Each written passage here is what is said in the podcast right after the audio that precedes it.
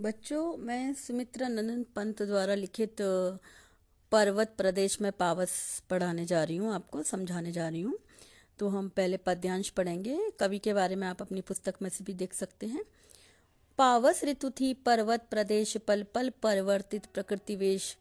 मेखलाकार पर्वत अपार, अपने सहस्र दग सुमन फाड़। अवलोक रहा है बार बार, नीचे जल में निज महाकार।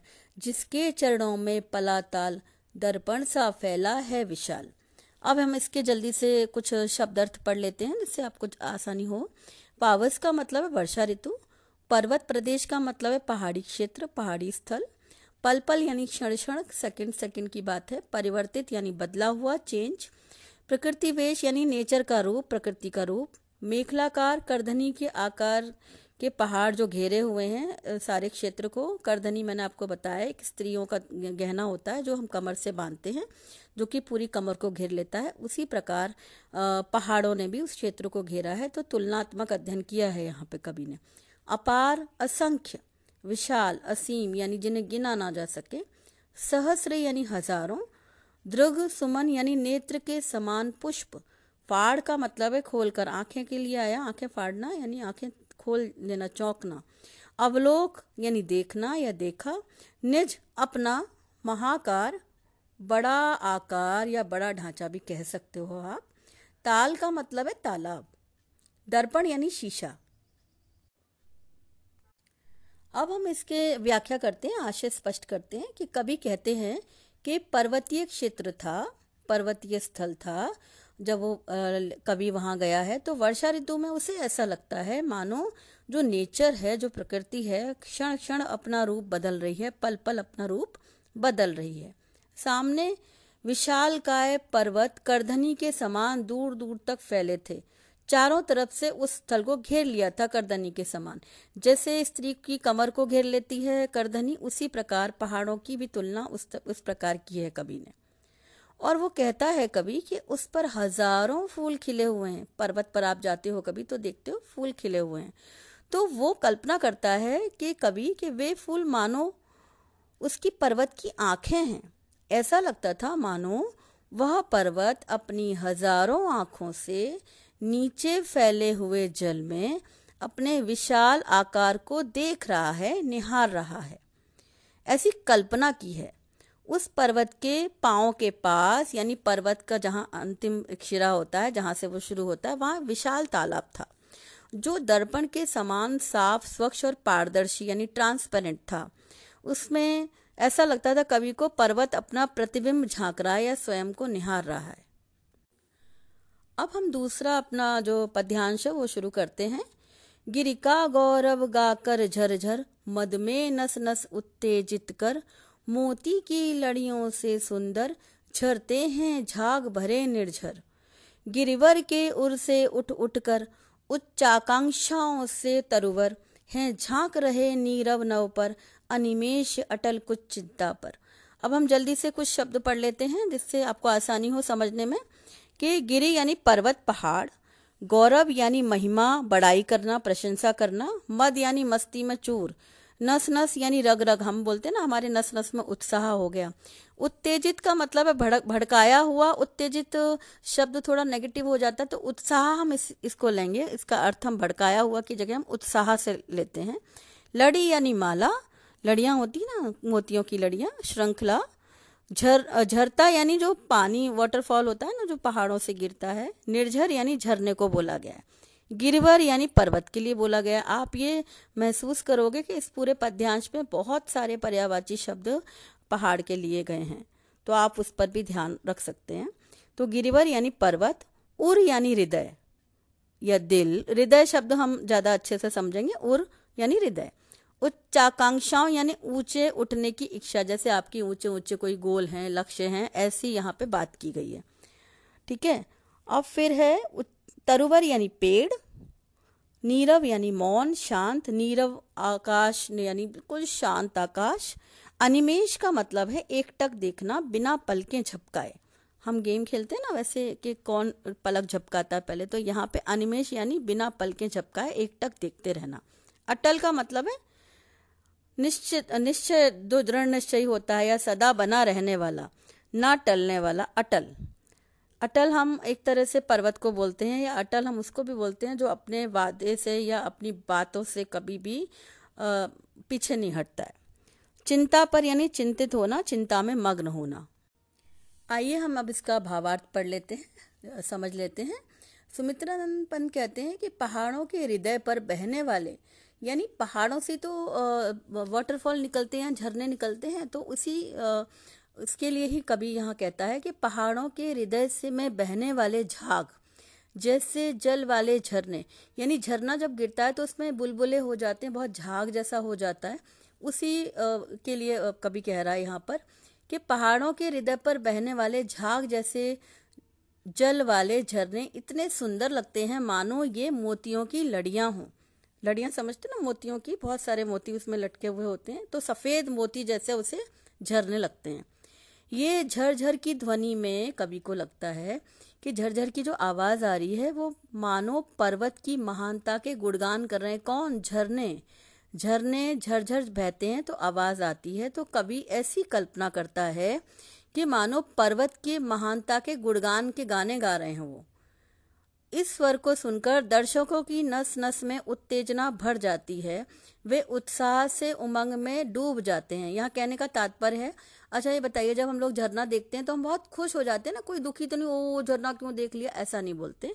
तो यहाँ पर वही है कि जब वो झरने की आवाज़ कोई भी व्यक्ति सुनता है या दर्शक सुनता है या जो वहाँ पर्यटक गया है, वो खुश हो जाता है। वे उत्साह और उमंग में ओत प्रोत हो जाते हैं, यानी डूब जाते हैं।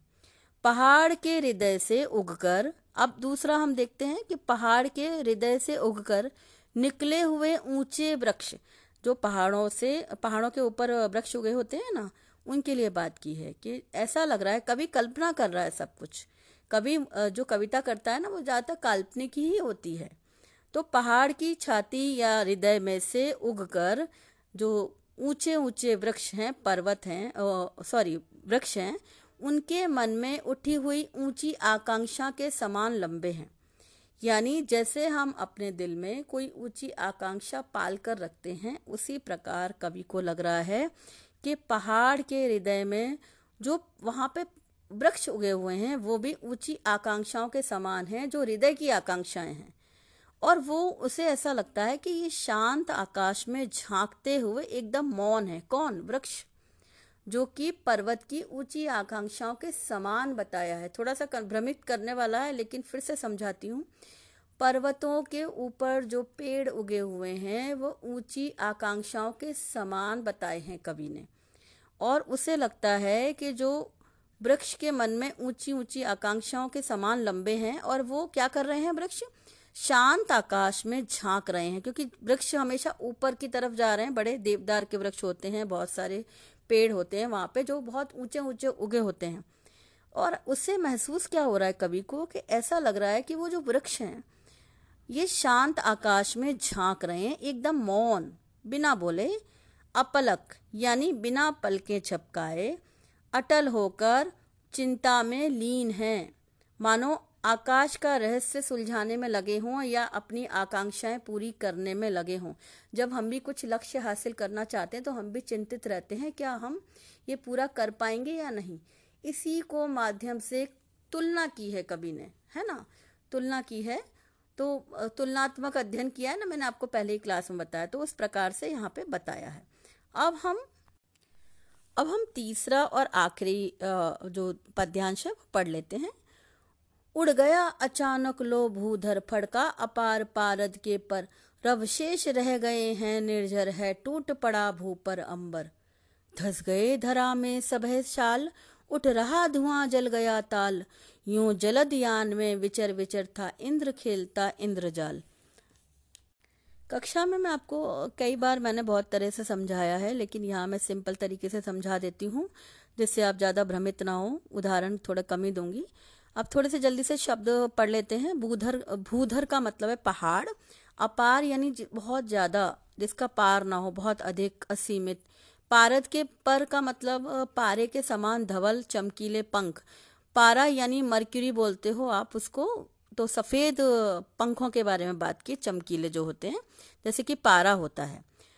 रवशेष यानी केवल आवाज़ का रह जाना चारों ओर शांत मौन वातावरण में केवल केवल पानी की आवाज़ आती है। इसके लिए बोलता है कवि रवशेष, टूट पड़ा, अचानक झपट्टा मारकर आ पड़ा, या अचानक आ जाना, टूट पड़ना। जैसे बोलते हैं, मैं टूट पड़ा खाने पर भूख लगी तो वो अचानक आ जाना, झपट्टा मारना। भू यानी पृथ्वी धरती। अंबर का मतलब है आकाश। धस गए यानी दब गए हैं। धसना, जैसे हम मिट्टी में चल रहे हैं और हमारे पैर दब जाए। उस उस विचार से यहाँ पे बताया जा रहा है। कि विचर विचर का मतलब है घूम घूम कर। जलदयान का मतलब है बादल रूपी विमान। ठीक है? इंद्रजाल यानी जादूगरी कारनामे अद्भुत खेल। और इंद्र का यहाँ पे क्यों बताया है, उदाहरण क्यों दिया है? क्योंकि इंद्र को वर्षा का देवता माना जाता है, जैसा कि आपने प्राचीन काल में या पौराणिक कहानियों में पढ़ाई है ना? गोवर्धन पर्वत वगैरह के बारे में तो बस वहाँ पे ज़्यादा समझाने की ज़रूरत नहीं है। अब मैं सीधा आपको इसका अर्थ बताती हूँ। कभी कहते हैं, लो, उधर देखो, ऐसा लगता है कवि को, क्योंकि वर्षा ऋतु में पूरे में धुंधला, चमकीला, ऐसा बादल जैसा धुंध छा जाती है वहाँ पर। तो उसी के लिए यहाँ पे कवि कहता है, लो, उधर देखो, लगता है कि एक पूरा पहाड़, पारे के समान धवल, यानी सफ़ेद, चमकीले पंखों को लेकर आकाश में उड़ा, उड़ गया है। यानी उसके पंख आ गए हैं और वो उड़ गया है, क्योंकि सामने पहाड़ दिख नहीं रहा है। आशय यह है, यानी यहाँ पे कहना चाह रहा है कि अचानक पहाड़ के समान बहुत अधिक श्वेत और चमकीले बादल आ गए हैं तो पहाड़ नहीं दिख रहा है। यहाँ तक कि झरने भी दिखना बंद हो गए हैं। तो झरने भी नहीं दिख रहे हैं, है ना? तो यहाँ बता रहा है, इतने चमकीले और सफ़ेद बादल आ गए हैं, जिससे पहाड़ का दिखना और झरनों का दिखना बिल्कुल ही बंद हो गया है। बस उनकी झरझर की आवाज़ शेष रह गई है, यानी कि सिर्फ़ झरने की आवाज़ ही आ रही है और दिखाई नहीं दे रहा झरना। उसके बाद तुरंत बाद उन बादलों में इतनी तेज वर्षा हुई कि लगा जैसे आकाश धरती पर टूट पड़ा हो। आप कभी पर्वतीय प्रदेश में जाओ या पहाड़ी स्थल पर जाओ तो ऐसा लगता है कि आकाश जो है वो ज़मीन पर आ गया है। है ना? कई बार हम विमान में बैठते हैं तो हम जब विमान में बैठे होते हैं, एरोप्लेन में या जो भी हम यात्रा करते हैं, तब हम दिखता है बादल नीचे हैं और हम ऊपर हैं। वैसा ही वहाँ पे लगता है पर्वतीय प्रदेश में तो वही बात बोली है कि उसने बारिश रूपी बाणों से धरती पर आक्रमण कर दिया है, ऐसा लग रहा है। और शाल के पेड़, शाल वृक्ष मैंने आपको पहले ही बताया क्लास में कि शाल के वृक्ष बहुत पाए जाते हैं जिग जैग वाले जो होते हैं, उन्हें देवदार के भी वृक्ष होते हैं, वहाँ शाल के वृक्ष भी होते हैं। तो कवि को ऐसा लगता है कि पेड़ बादलों के झुंड में ऐसे धसे हुए प्रतीत होते हैं, यानी कि पेड़ भी आधे आधे दिख रहे हैं तो उसे लग रहा है कवि को कि ये जो पेड़ हैं, वो नीचे धस गए हैं, बादलों में धस गए हैं, ज़मीन में धस गए हैं, क्योंकि पूरे नहीं दिख रहे हैं। तो उसकी कल्पना है, ऐसा लग रहा है कि वो भी धस गए हैं, भय से, भयभीत हो गए हैं जितनी बारिश हो रही है। लगता है कि मानो भयभीत होकर धरती में धस गए हों। तालाब के जल से इस तरह धुआँ उठने लगा है। अब जहाँ हमने तालाब की बात की थी, वहाँ धुआँ उठ रहा है। और कवि को ऐसा लग रहा है या ऐसी कल्पना कर रहा है कि तालाब के जल में आग लग गई हो और उसके कारण धुआँ हो रहा हो, क्योंकि उसको तालाब भी नहीं दिख रहा है। इस प्रकार वर्षा का देवता या वर्षा के देवता इंद्र कवि को ऐसा लग रहा है कि वर्षा के देवता इंद्र अपने बादल रूपी विमान में घूम घूम कर इधर विचर विचर यानी घूम घूम कर अपने जादुई खेल दिखा रहे हैं। है ना? जादुई खेल दिखा रहे हैं, यानी कभी कुछ हो रहा है, कभी कुछ हो रहा है तो यहाँ पे कवि ने तुलना की है कि इंद्र अपने जादुई खेल अपने विमान में बैठकर दिखा रहे हैं। आशय है, यानी मतलब क्या है इसका कि वर्षा में पहाड़ पर क्षण क्षण अद्भुत दृश्य दिखाई दे रहे हैं, अनोखे दृश्य दिखाई दे रहे हैं। तो बस यहाँ तक था, अब आप उनको मैं